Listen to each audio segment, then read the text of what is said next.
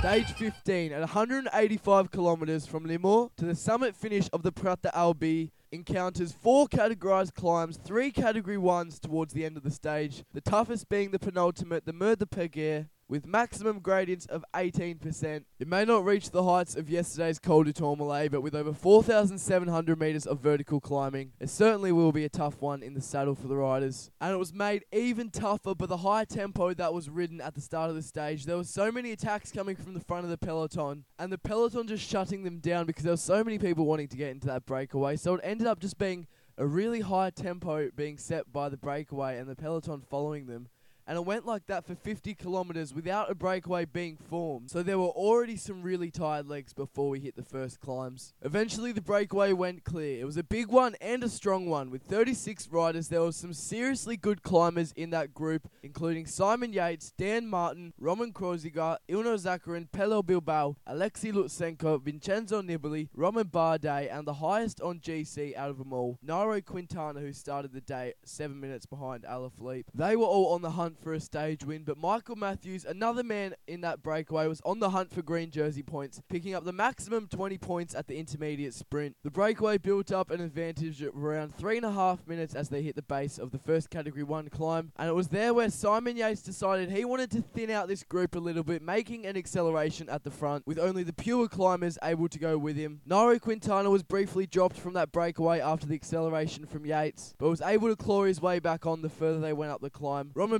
Bardet was attacking from that breakaway to pick up maximum points over the top of the climb in the King of the Mountains competition. His chances of yellow are over, and it's obvious now that he's going for that polka dot and hopefully a stage win under his name. It's been a bad start to the tour for AG2R, and it's great to see Bardet out there trying to turn things around for their team. It was Simon Geschke that attacked his breakaway companions on the penultimate climb of the Mur de Péguère. He enjoyed a 33 second advantage, but it was starting to come back down as he hit the steeper slopes of the climb at 18%. Meanwhile, in the yellow jersey group going up the climb, Landa was set free. He quickly distanced the rest and had the advantage of three teammates up in that breakaway. And two of his teammates, Andrey Amador and Marc Soler, dropped back to help pace Landa up the road to try catch up to that leading group of Bardet and Quintana. It was a great tactical move by Movistar and it played out really well. They had two of their big guns up the road, whilst the yellow jersey of Alaphilippe was isolated by himself in that peloton, left to fend for himself with no teammates around him.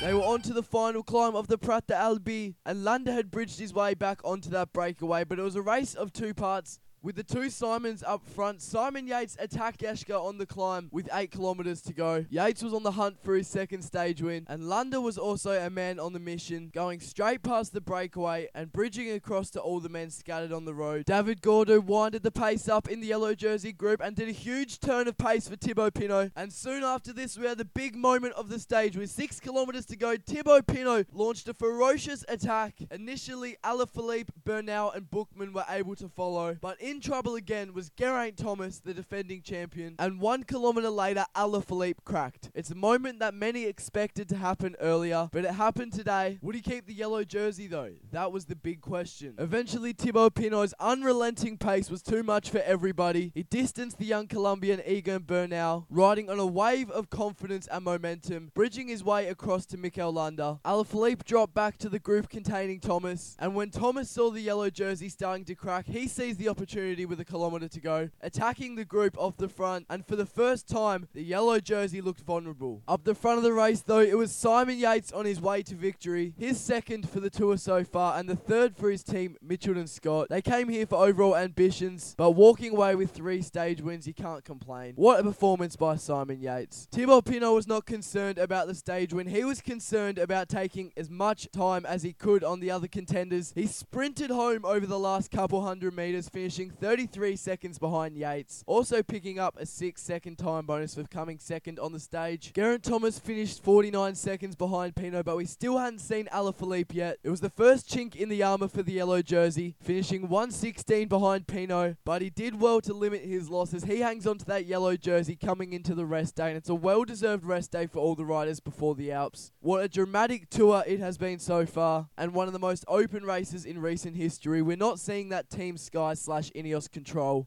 as much.